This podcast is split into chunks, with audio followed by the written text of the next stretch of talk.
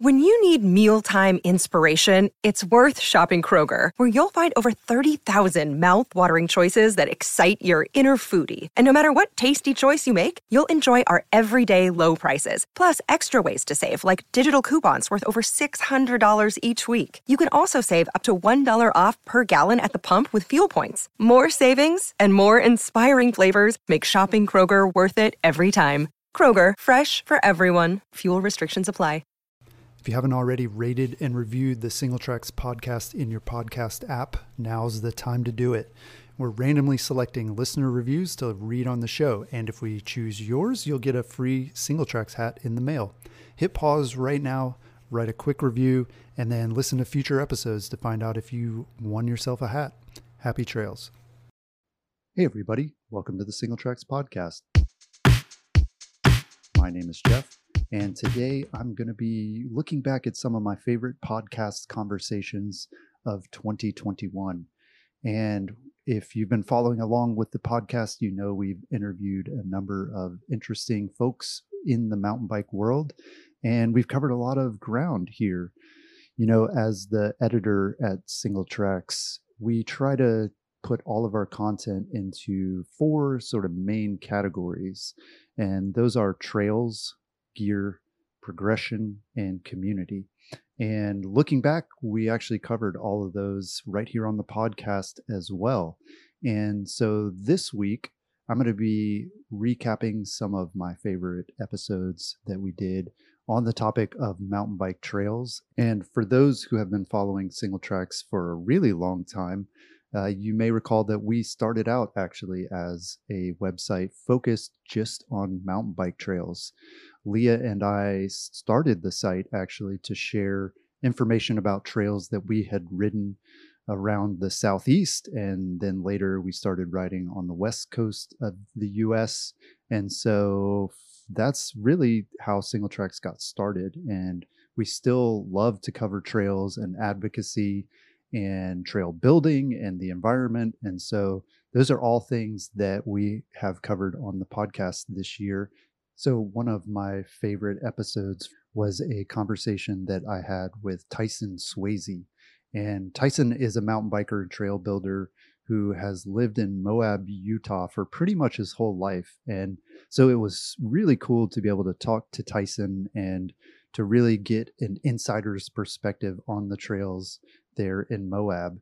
The thing that I found most interesting from our conversation was uh, sort of some of the history of Moab that Tyson shared, um, talking about you know how Moab developed as a mountain bike destination, and really the fact that Moab was kind of the first mountain bike destination. Well, it seems like Moab was a mountain bike destination before there even were mountain bike destinations. And I, I, find that so interesting because there are a lot of great places to ride around the country. But, you know, even in like the 90s i remember you know that's all anybody talked about was like moab you know i live in georgia i live on the east coast and people were talking about it like you have to go ride moab. What what is it that you think makes the area so great for mountain biking? Yeah i mean i think part of it i mean what got moab really like that early foot in the door with uh, being an easy mecca is the slick rock bike trail mm-hmm. uh, was you know, that was built by motorcycles and established, uh, designated in 1969. Um, oh, wow. So there was already this piece of single track. It's all on slick rock. So, you know, it was just painted on the rock, mm-hmm. um, but it was already there. Um, and then beyond that, kind of talking about, you know, we kind of mentioned like uh, because of the uranium mining, there were just survey roads and mining roads going mm-hmm. everywhere. And by the time the 80s hit, you know those roads were starting to kind of get worn in and uh, starting to erode away. So they were getting a little rougher and they were more than just like these graded roads out through the desert. So that made them a little more exciting and mm. uh, a little more entertaining for biking on. Um, and so that was a big part of it. Another thing that's pretty funny is when you talk to people who were here in the late 80s and early 90s above and beyond slick rock the first guidebook for the area was already here Hmm. You know, the wow. I can't remember. There's Todd Campbell wrote that. can't remember. It, I mean, you come to Moab and you're just hearing about it, and you look on the counter and there's already like this inch inch thick book of like places to mountain bike. Yeah. And you know, they were just he was way ahead of the curve with writing that book. Um, yeah. So from early on, they'd already figured out a lot of these routes. Um, you know, it also helped that Rim Cyclery opened in 1983. Oh wow! Like right on the cusp of like mountain bikes becoming a thing. You know, they were one yeah. of the first specialized dealerships in the country, um, and they were just an overall gear store for climbing and rafting and everything else. But um, quickly jumped on mountain biking and kind of started uh, pushing that for the area.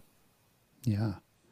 Well, you mentioned that Slick Rock has been around since what the late '60s. How did the yeah. first trails get built? Like, were they kind of social trails that people in town were riding, or was there like an official push to like get actual trails built in the area? Yeah, through you know up until pretty much 2000 you know all through the 90s what was making moab famous was all the old jeep roads all the old hmm. mining mm. roads hmm. um, we had nine miles of single track in the area that consisted of kind of what's still our most advanced trails, which is Porcupine Rim, mm-hmm. um, now more commonly known as the bottom of the whole enchilada, uh, Jackson Trail out on Amasa Back, and the Portal Trail. And beyond that, there was almost nothing. There was a couple of moto single track trails that had been built, but um, you know, it was really like Amasa Back Jeep Road and Porcupine Rim keeping keeping that uh, mountain bike mecca kind of status going hmm. um, until Fruita really I think was one of the big turning points for Moab. Fruita started building mountain bike single track, uh-huh. and I think that was like a big kind of like wait you can you can do that that's a thing now yeah, yeah. and i remember i was working at rim cyclery at that time i was in high school and you know all the bike shops were noticing this little bit of a dip in um, visitation, and it's because mm-hmm. you know people coming from Denver weren't going as far because Fruita had all this single track all of a sudden, and right, it wasn't all this gnarly Jeep road that we had around here, so it was a little easier too for people and a little less less rough on the bikes and body. Mm-hmm. Um, so that is really what spurred uh, Grand County Trail Mix to become formed. And Grand County Trail Mix is a county committee that um, represents all non-motorized uh, recreation for the area. Mm-hmm. So it's hiking, it's biking, it's equestrian use, uh, okay. snow sport, climbing access. Um, and they started working to develop single track however they could. Hmm. Um, and so that was kind of the the beginning of it was around late 90s or you know early 2000s and that they didn't really gain a whole lot of traction until 2010 is when we really started building a lot of single track. Hmm. Um, you asked about um, like user created trails versus you know kind of how they were built, and really we haven't had a lot of user created trails. Some of the slick rock routes in the area mm-hmm. were kind of user created. Um, the whole enchilada, or the original route, uh, was was a user created route using kind of hmm. existing hiking trails and some cow trails. Yeah. Um, that kind of over the years got parts of it got closed and then rebuilt and hmm. um, by the land agencies. So, um, but most of it was most of the you know the bulk of our trail systems have been done um, legally and fully designed and everything. Well, next up on my list of favorite conversations from the year is actually someone who introduced me to Tyson, uh, Ashley Korenblatt. So Ashley also is based in Moab, and she's the CEO of Western Spirit Cycling Adventures and founder of Outer Bike, and she's also the managing director of Public Land Solutions, which is a nonprofit that helps with recreation planning and coordination. Basically, it's a group that helps get mountain bike trails built. Uh, and she also worked as an IMBA board chair. So Ashley had a lot of things to share about how trails get built, and she really takes sort of a pragmatic approach to getting trails built, understanding that there are a number of different stakeholders in various communities. Some of them are mountain bikers and they're stoked to have trails, others, not so much. And, you know, they may have competing interests that say, we don't need trails or we, we'd rather spend money on something else or use land for different purposes. So perhaps the most interesting topic that we discussed in our interview was about the public land solution stance on mountain bikes in wilderness. And this has become a kind of a controversial opinion among mountain bikers, even. Mountain bikers don't agree on whether this is something that should be pursued. Obviously, there are groups like the Sustainable Trails Coalition, who we have interviewed on the show before and who have shared opinion pieces on single tracks as well, who are advocating for bikes in wilderness, uh, while Public Land Solutions is actually uh, saying that we don't need that access. So here's what Ashley had to say about that. Like, how do other outside groups see mountain bikers? Like, are there ways that we can improve kind of, I guess, the way we're seen by other groups in, in terms of being champions of the environment and conservation? Or are there other strategies we could use to to get us more access to, to lands and, and to have these communities trust mountain bikers more. Sure.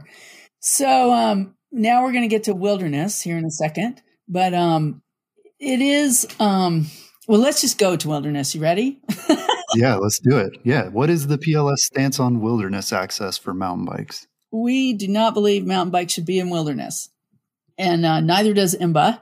And mm-hmm unfortunately there's been a lot of misunderstanding about that but but when you ask yourself as a mountain biker whether you think a bike should be allowed in wilderness you need to do two calculations and the first one involves mileage so let's look at how many miles of trail there are there is in wilderness or or that's kind of affected by wilderness right now mm-hmm. okay and if anyone in the whole bike industry would benefit financially from access to wilderness, it would be me.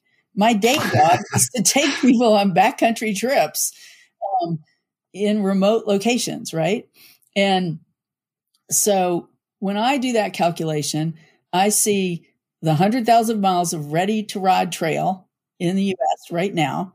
And I see about a thousand miles, maybe, of wilderness and even may, maybe 1500 if you stretch it to some really unlikely wilderness bills that might someday happen but are super unlikely right yeah. Wow. So that's yeah that's incredibly small. I mean is that right. And and these are trails that i guess are, exist for hiking. I mean is most of wilderness then just no trail nothing? I mean it's just land. Is that kind of the status? No no there there are historic trails through a lot of these lands, but they are mostly point to point trails.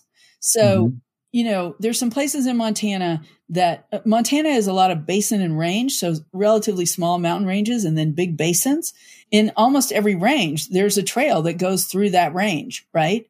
And that was created oh, you know, a long time ago. Mm-hmm. And some of them have some good riding on them and some of them have three 45 minute hike bikes and a four hour car shuttle to get back to your car you know right so and the number of people that can really do that is pretty darn small so mm-hmm. yeah i'm not saying that some of those trails we want to keep and they make great aspirational big deal rides but mm-hmm. are they economic drivers not really not enough people can do them and they don't concentrate use in a certain town. They spread it out too much over, you know, there's a lot of reasons why this don't work.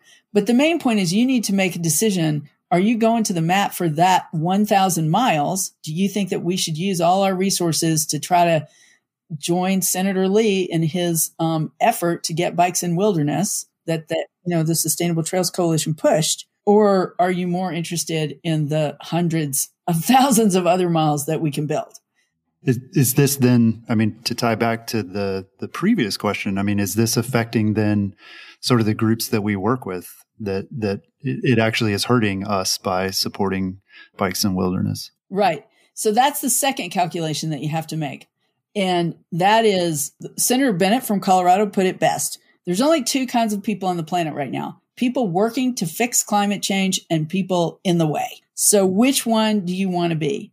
And if you decide that you really want to ride your bike in that 1,000 miles of wilderness, then you're going to be one of those people in the way because mm. The Wilderness Act is the founding legislation for the modern environmental movement.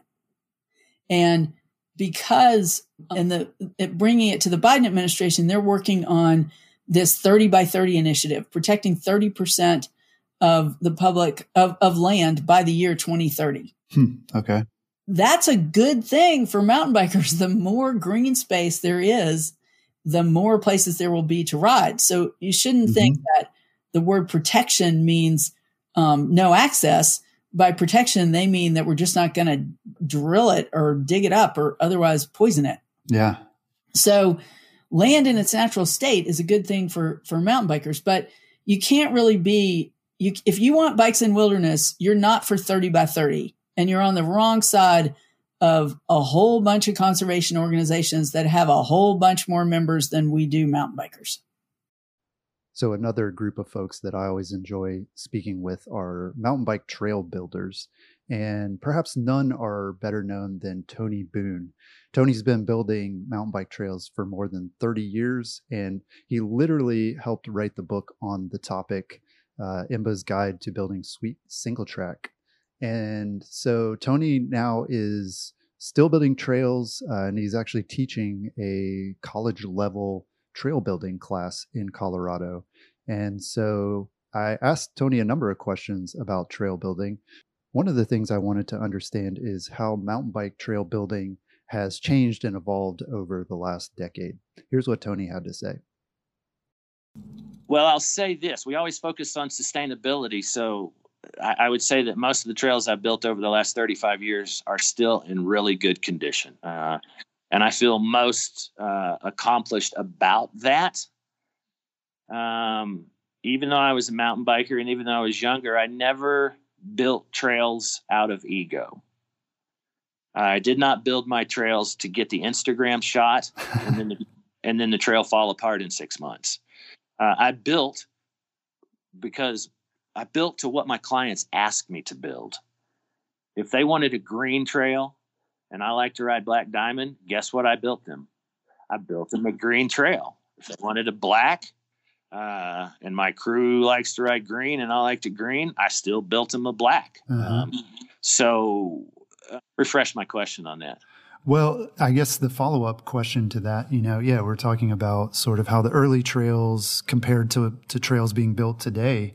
And it sounds like you had a pretty firm understanding of, you know, what is sustainable and that sort of thing. How did you learn that? How did you establish those best practices early on? Uh, well, there was definitely some trial and error, uh, but I, I tried in the 90s to take quite a few trainings. Uh, my mentor was Jim Angel. Uh, he's the one that told me the you know you need to get inside of the head of the trail user and he's also the one that told me that people don't need trails the land does. Huh. we can talk about that a little bit more. Yeah. But also just a variety of people like hugh duffy some other folks in national park service when they would offer these trainings i would i would go take them. And you know luckily the county would pretty much pay for me to do that. You know there was also a variety of private projects where i had friends uh, and we would basically build trails on their property. So you know i would say how have the changed trail trails that I've built changed over the year. Number one, I think I've learned a lot. I definitely have learned from my mistakes mm-hmm. where I pushed grades in poor soils or whether I had changed in, in, in, flows too abruptly that led to, you know, stutter bumps or braking bumps before the corner. Mm. But, you know, over the years, as you learn that, the interesting thing about that is, is, is you really never quit learning. Yeah. Because you're at a new site with new topography, new soils, you know, different kinds of natural and cultural resource concerns. But the other way, really, that trails I think have changed over time is those projects that we were bidding on uh, in the 90s rarely had a bike component or mountain bike people, mountain bikes, bikers as stakeholders. Hmm. So, from a flow trail standpoint, you would say those trails are boring today for some people.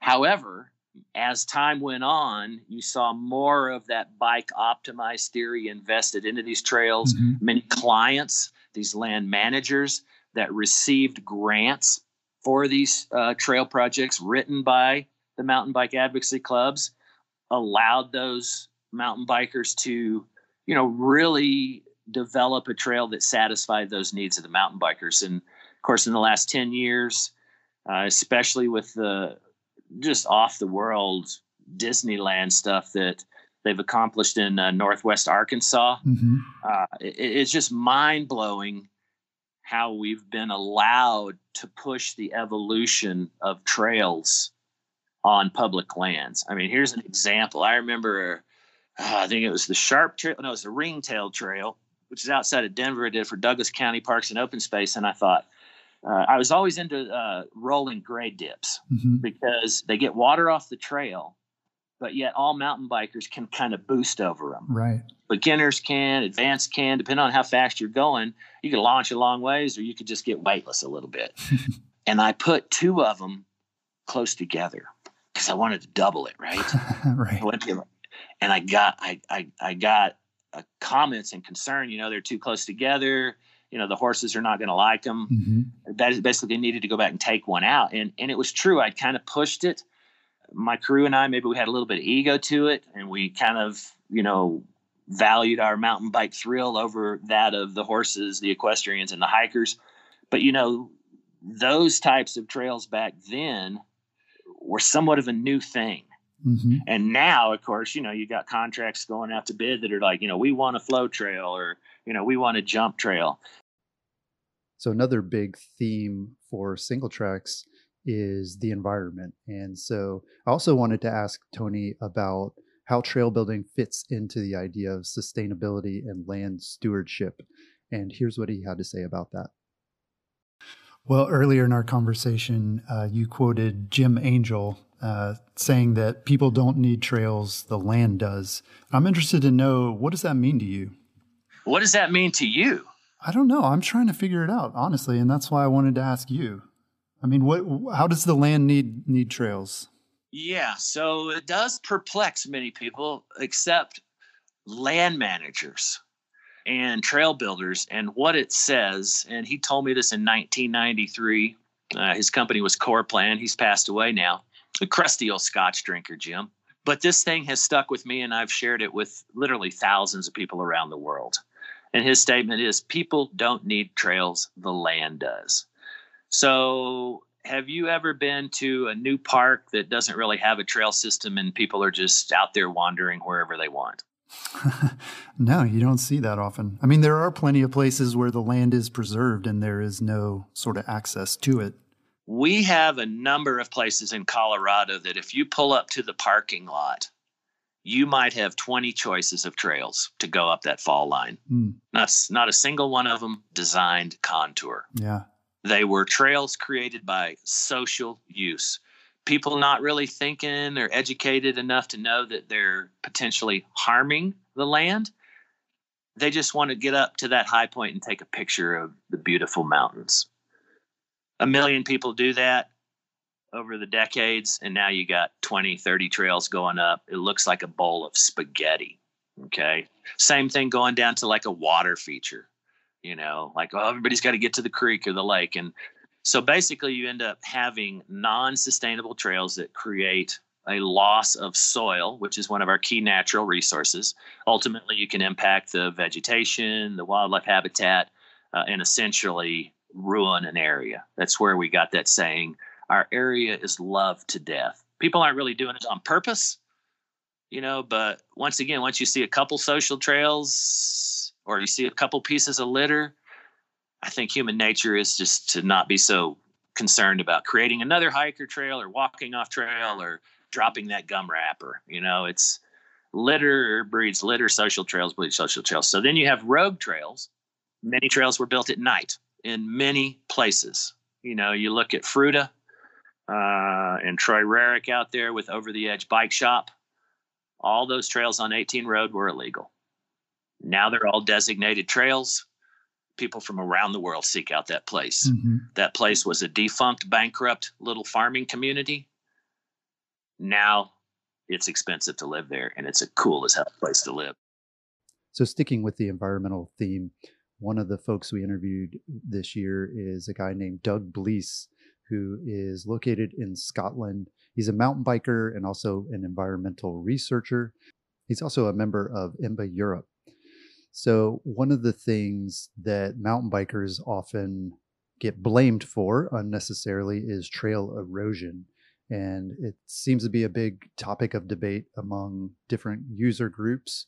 And so that was one of the first things I asked Doug was about the potential types of environmental impact that erosion can have on trails. And here's what he had to say. Well, let's talk about some of the specific potential types of environmental impacts that are associated with trails. And the most obvious one to most mountain bikers is erosion and soil compaction. What are some of the concerns here that are specific to mountain bikes as opposed to other groups like, you know, hikers or equestrians? Oh, that's really interesting. I, have kind of followed the, the hiker, equestrian, mountain biker comparison, division, argument, debate. Uh, yes. For quite a while. And I find it because I have a background in studying countryside management, and a big part of that is access. Mm-hmm. And Scotland's access laws are, are really open and quite sort of world leading in that respect. Mm-hmm. It's something that, you know, a countryside management geek like me kind of watch, watch from the sidelines with great interest and, you know, try and be impartial. But I suppose in one way, we could look at erosion and soil compaction. I, I believe that there's enough studies out there now that says that there's no significant difference between in erosion between mountain bikers, horse riders, and hikers or trail runners. Okay. I, but but when I look at that, I think has that been looked at on the basis of a constructed and what we probably don't add in there is then every time we dig a wild trail, essentially that's a, another form of erosion. Mm-hmm. Now we're not even riding the bike at that time; it's just people on the ground digging. Yeah.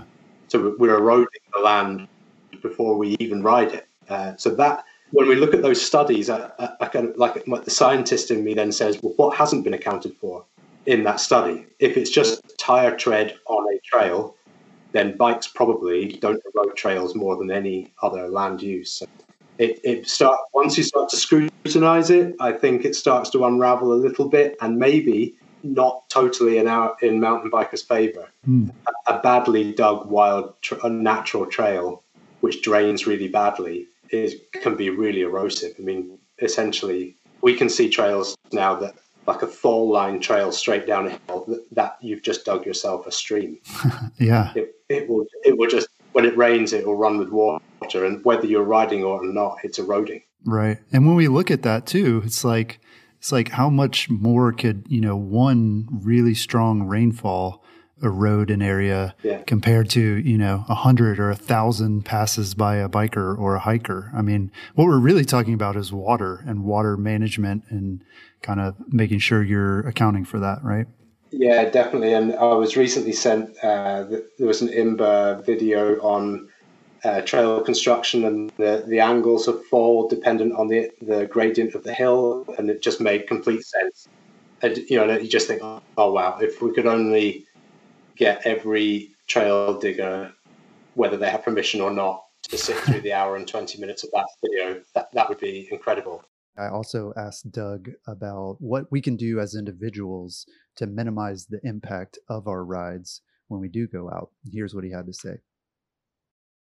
You know, even if we're not building trails, what can we do as riders to minimize our impact aside from, you know, having a, an impact and then like mitigating it elsewhere? What can we do actually on our rides? Like, is skidding bad? Like, is that the thing that we should stop skidding, or you know, should we avoid Everyone wet trails? I mean, it seems like there are even just within the way that we choose to ride, there are ways that we can minimize our impact. What what are some of the top ones? The ones you think would be like kind of the most important? Skids and skids and wheelies are just what it's all about. Surely, if you're if you if you're if you like to skid, but then at the same time you're not engaging with your local trail builders or tra- trail association, then yeah, you're having an you know you're just you're not even having an environmental impact. You're having a social impact right. because you're you're expecting somebody else to come and fix that corner that you just skidded around. Yeah. So it's like this little bit of um, well, hey, if that's the kind of person you are, I, I don't know any mountain bikers like that. So uh, we're talking to a mountain bike audience. Right. Yeah. The more skids you do, the more you should donate to your trail association. Yeah. But again, that's yeah.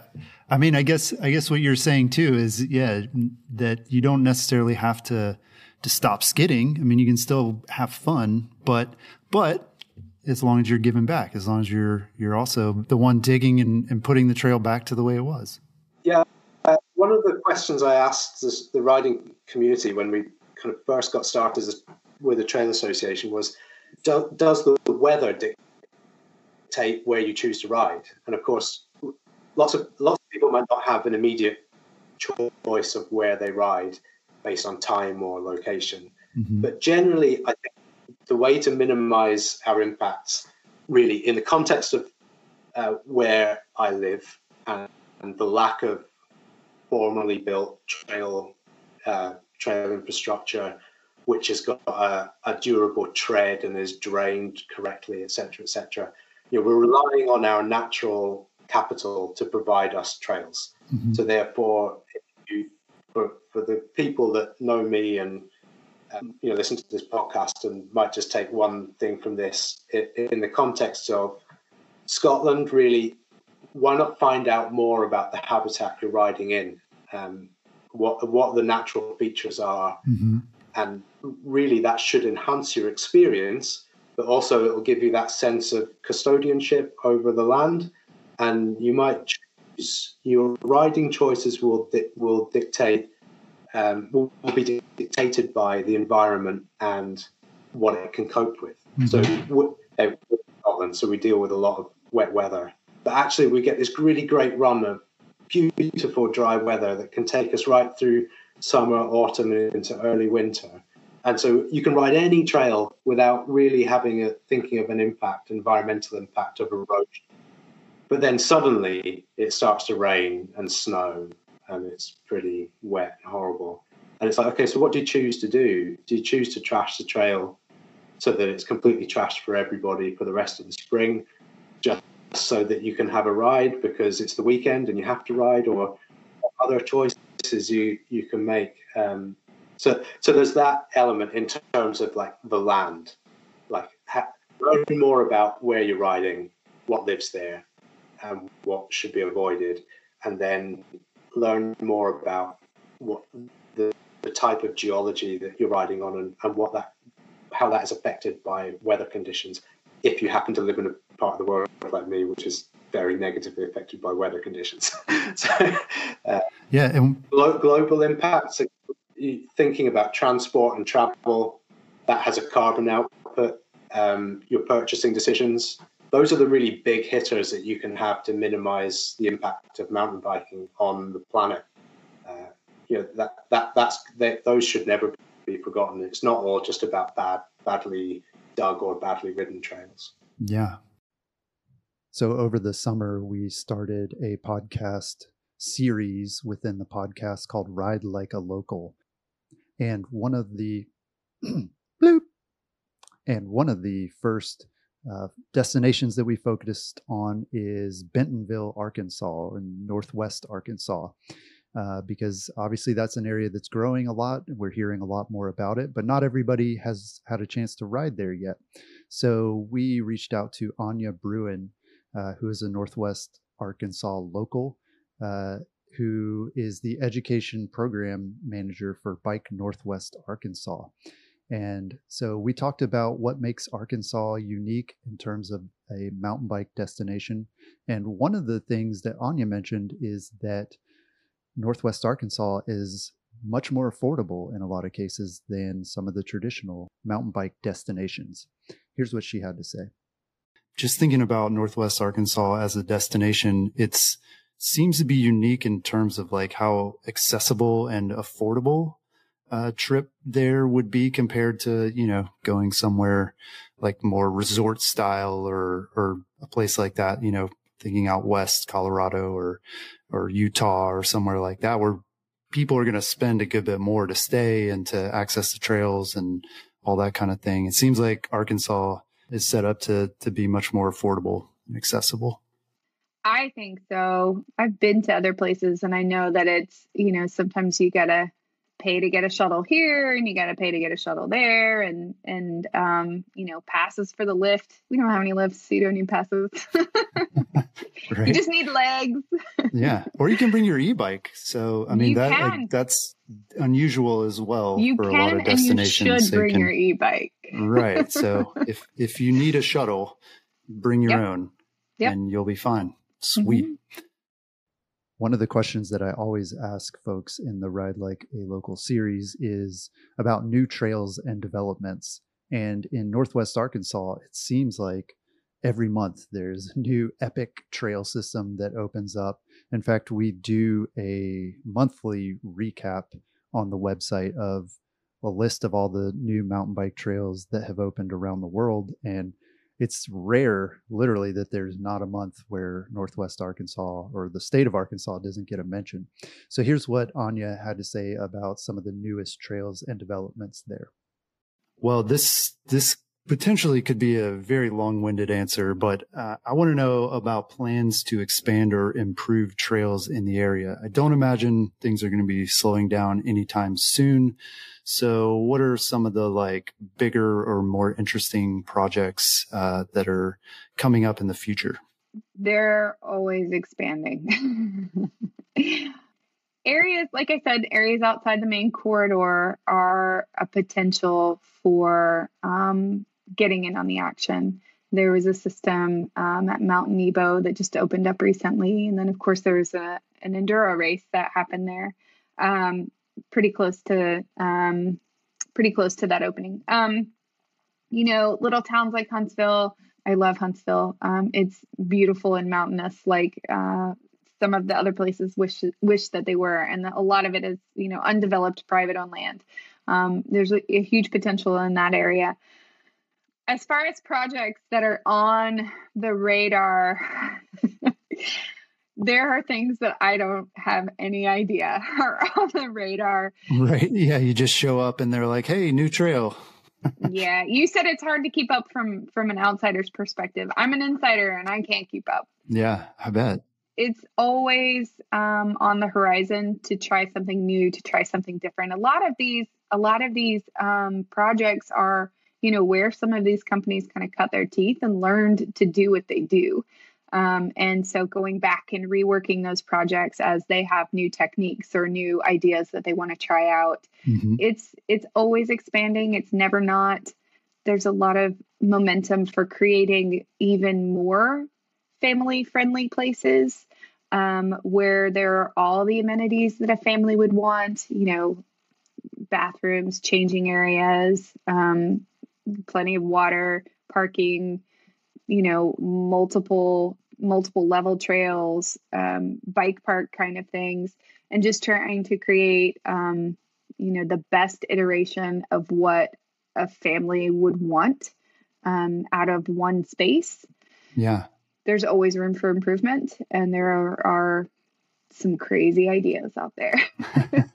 Right. Yeah i mean that's the sense that i get is that you know, at this point, there's plenty of mileage. And, and that's not to say that like big trail projects aren't still being opened. And I'm sure there are more being planned, but it seems like what I've seen also is just more of these kind of, as you alluded to, they're, they're more like showpieces for the builders and doing things that are really unique, like riding through a waterfall or like, you know, through a helicopter or whatever, like stuff that that you're not going to find anywhere else and kind of also filling in, like you said, the gaps in terms of like, uh, you know, we don't have an enduro trail. I mean, we've got a few like enduro type things, but like, let's build an enduro trail that's like the enduro spot and um, making sure that there is something for everyone.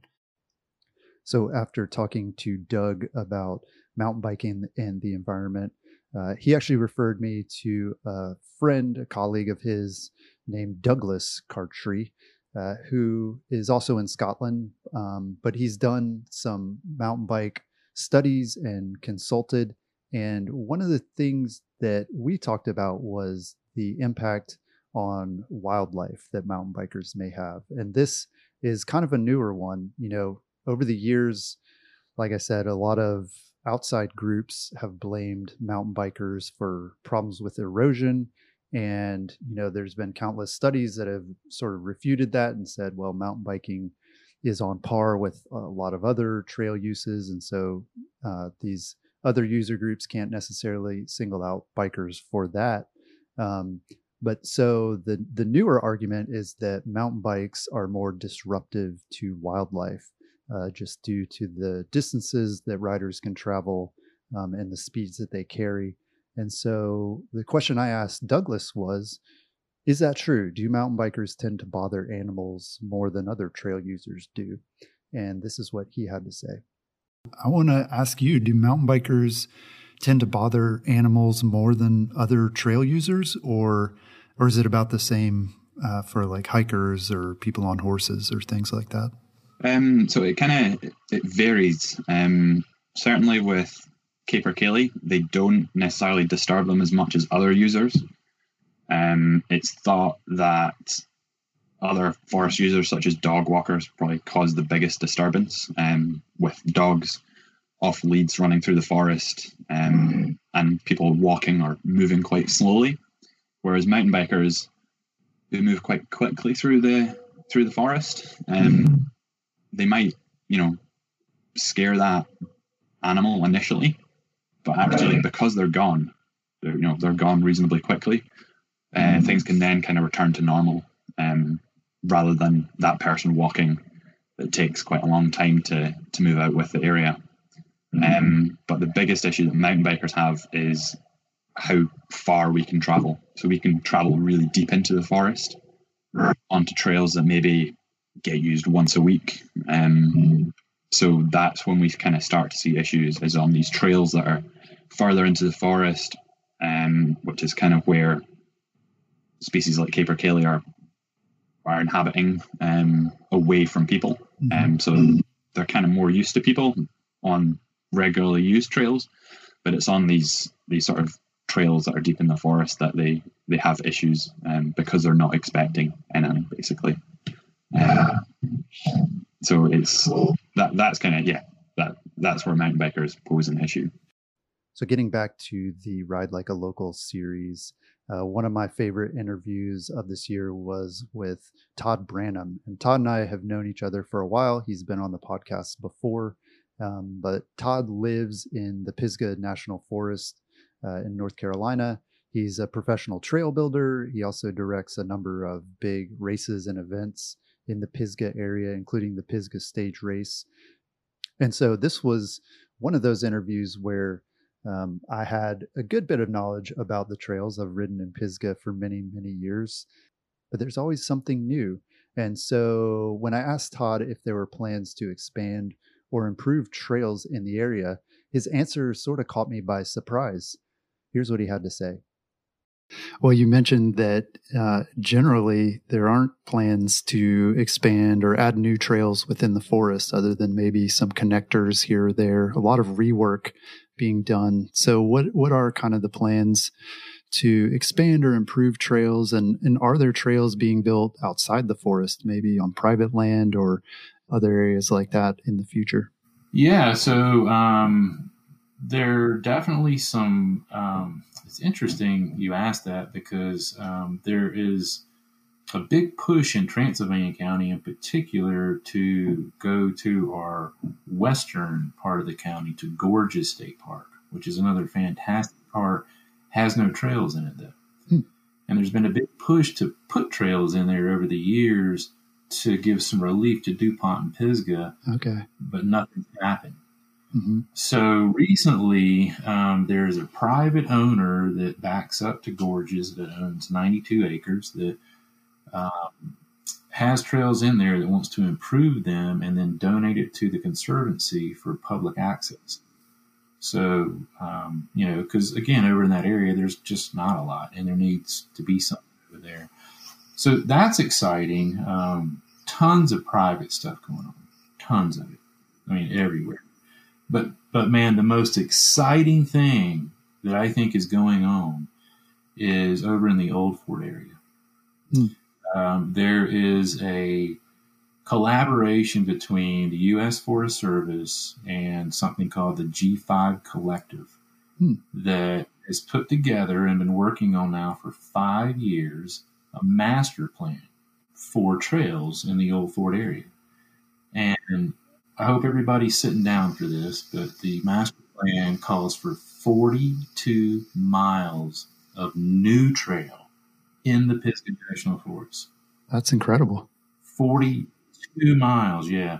So it's interesting, again, if you stand back and look at the management of the Forest Service and look at everything we've been talking about today and how Brevard is a hot spot. Mm-hmm.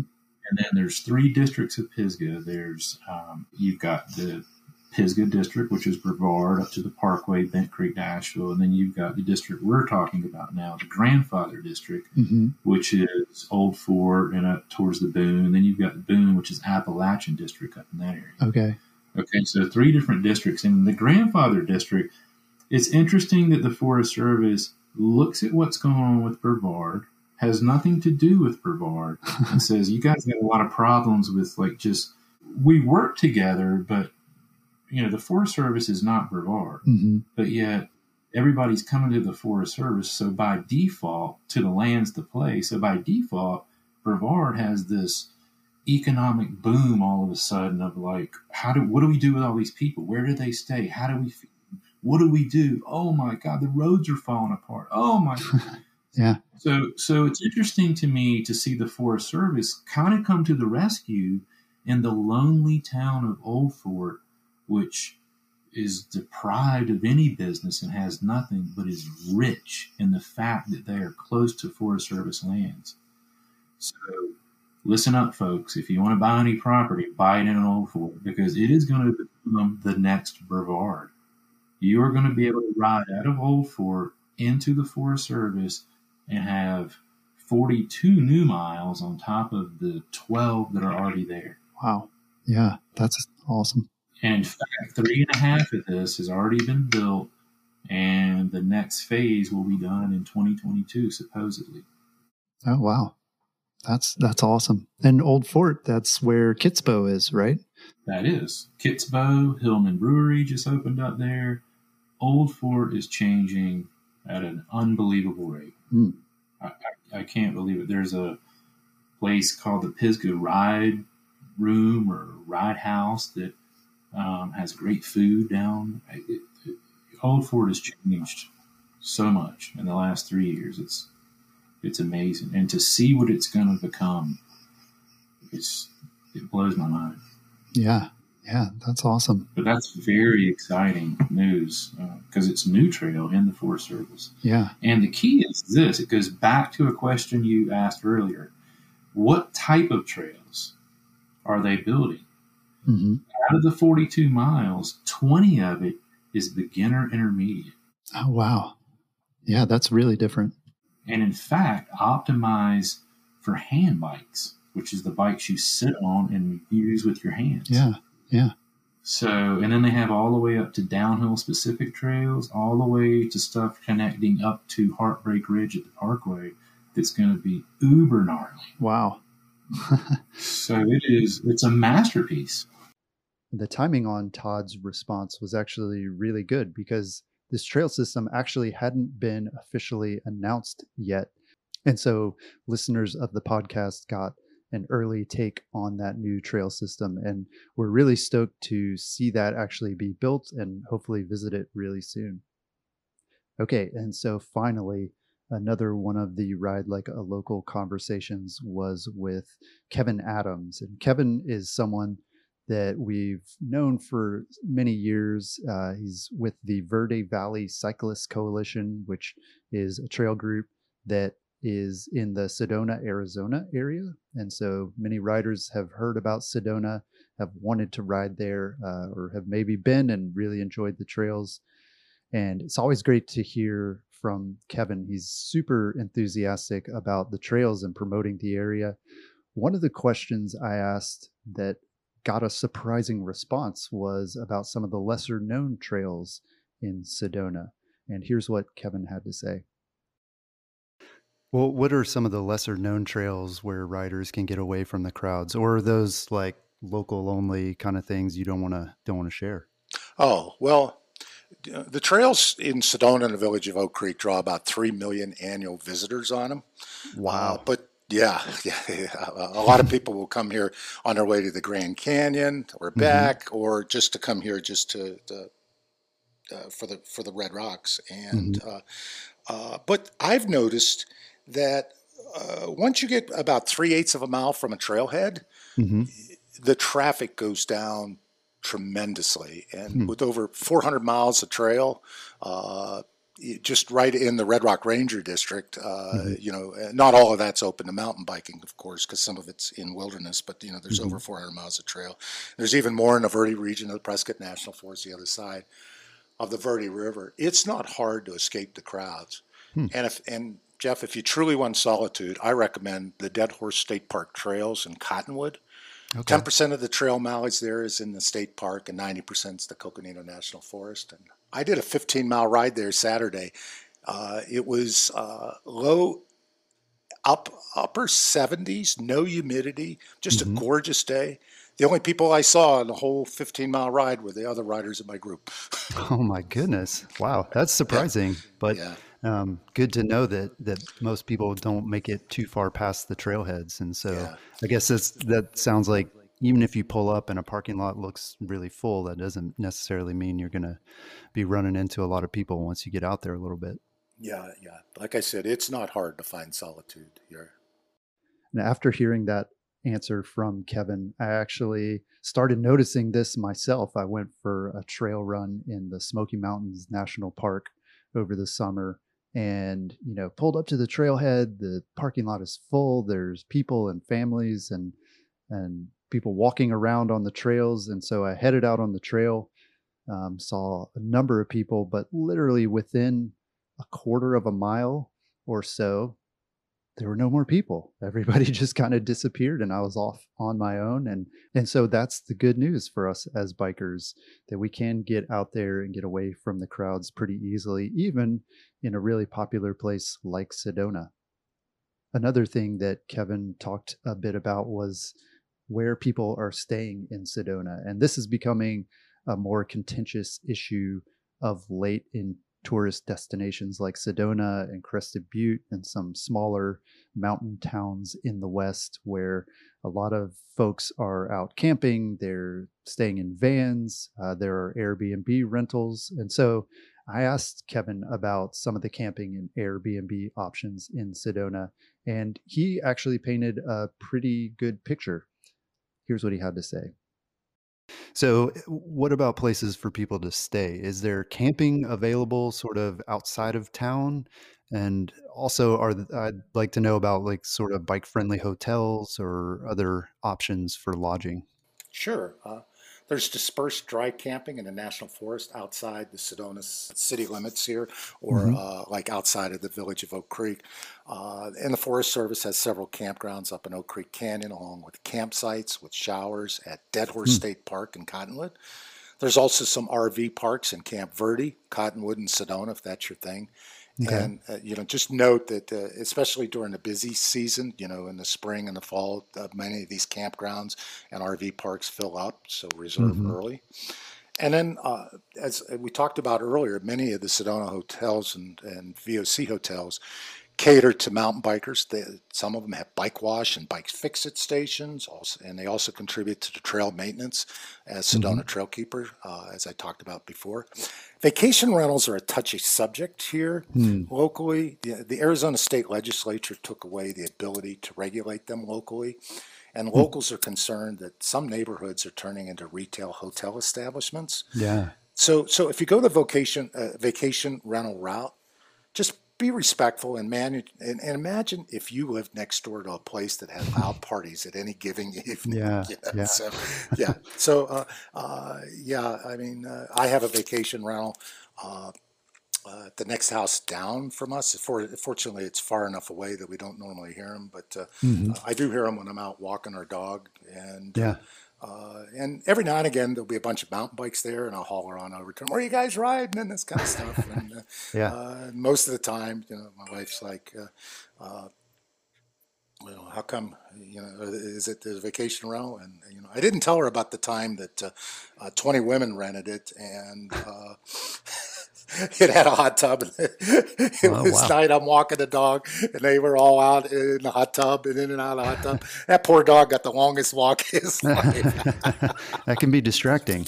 yes, yes, yeah. So yeah, Yeah. so yeah. I mean, there, there's uh, uh, there's no shortage of places to stay here, and uh, like I said earlier, and uh, you know, in Sedona, in the village of Oak Creek. You can ride to the ride. It's it's that cool, you know. you- And and uh, you know, and you come back from the ride.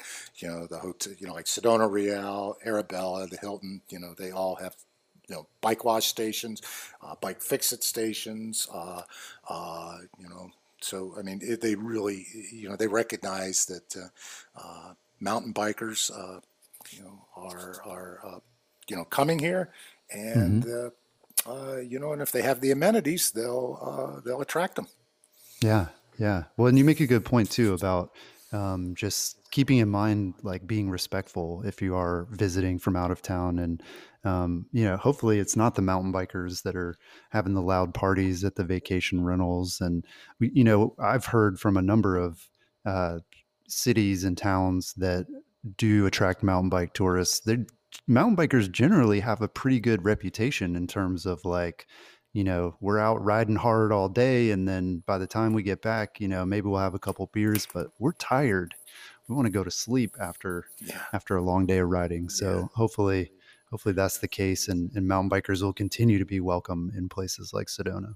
Yeah, well, and I think it's more, you know, just you know, if you live in a residential neighborhood, the last thing you want is, you know, to be surrounded by houses that are really uh, hotels.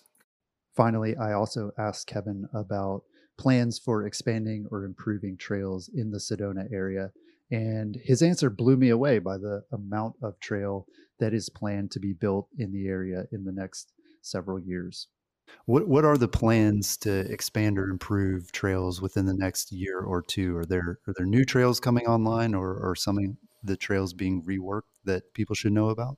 Yep. Uh, uh, in both forests, the Red Rock Ranger District of the Coconino is working uh, on the, the NEPA to improve the trail system in the Turkey Creek area of the Hmm. village of Oak Creek. And we expect to break ground as early as our 2022 2023 field season.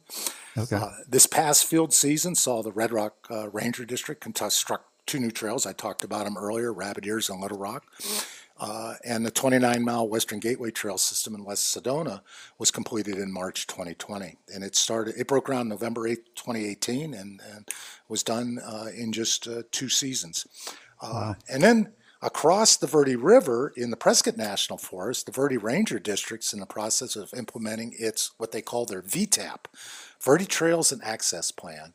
That's 180 miles of new trail going in in the Verde over the next decade or so. Whoa. Yeah, and the first VTAP project, the Blowout Wash, uh, over the last two seasons, uh, they've completed 14 miles of new trail, and that's near Cottonwood and, uh, and Clarkdale. And the mm-hmm. views from up there, you get about up to about 4,200 feet. You see the entire Verde Valley. You see Sedona. You see the San Francisco Peaks up in Flagstaff. I mean, it's just gorgeous. And Wow. you, you, I mean, you know, I mean, don't get me wrong. Sedona is gorgeous too, the iconic Red Rock views. But you don't see the San Francisco Peaks anywhere unless you go way, way, way up into the hmm. wilderness, and Yeah. you don't see the entire Verde Valley like you do uh, over there. And then when they finish uh, their VTAP, it's going to be followed by their VRAP, the Verde Recreation Access Plan, and that's going to add another 120 miles of trail over there. Oh wow. Yeah, and, and mountain bikers are going to be able to ride from near the top of Mingus Mountain. That's a little over 7,000 feet elevation. Mhm. Drop over 4,000 feet on nine miles of single track to the Verde River, cross into Dead Horse State Park, and ride the Lime Kiln Trail to Sedona. That's Wow. that's going to be an epic day. But uh, Yeah, yeah. So I mean that's and uh, I'm sure that once that gets opened, that you know you can uh, you know start at the top of uh, Mingus Mountain.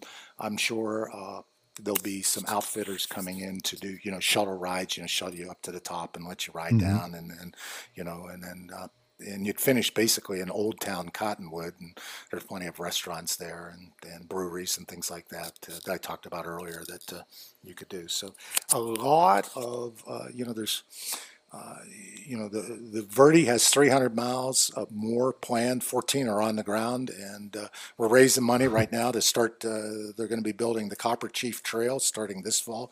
That's about eight miles. Uh, that's going to link what they've been doing uh, towards Cottonwood Clarkdale, uh, heading more towards Camp Verde, and it's going to connect to the Black Canyon Trail. This isn't the National Recreation Trail. This is the Mingus Black Canyon Trail that uh, will eventually get you up to the top of Mingus Mountain. It's just going to be, uh, uh, we're just so excited about it. Uh, Yeah. Because, uh, uh, and that will help.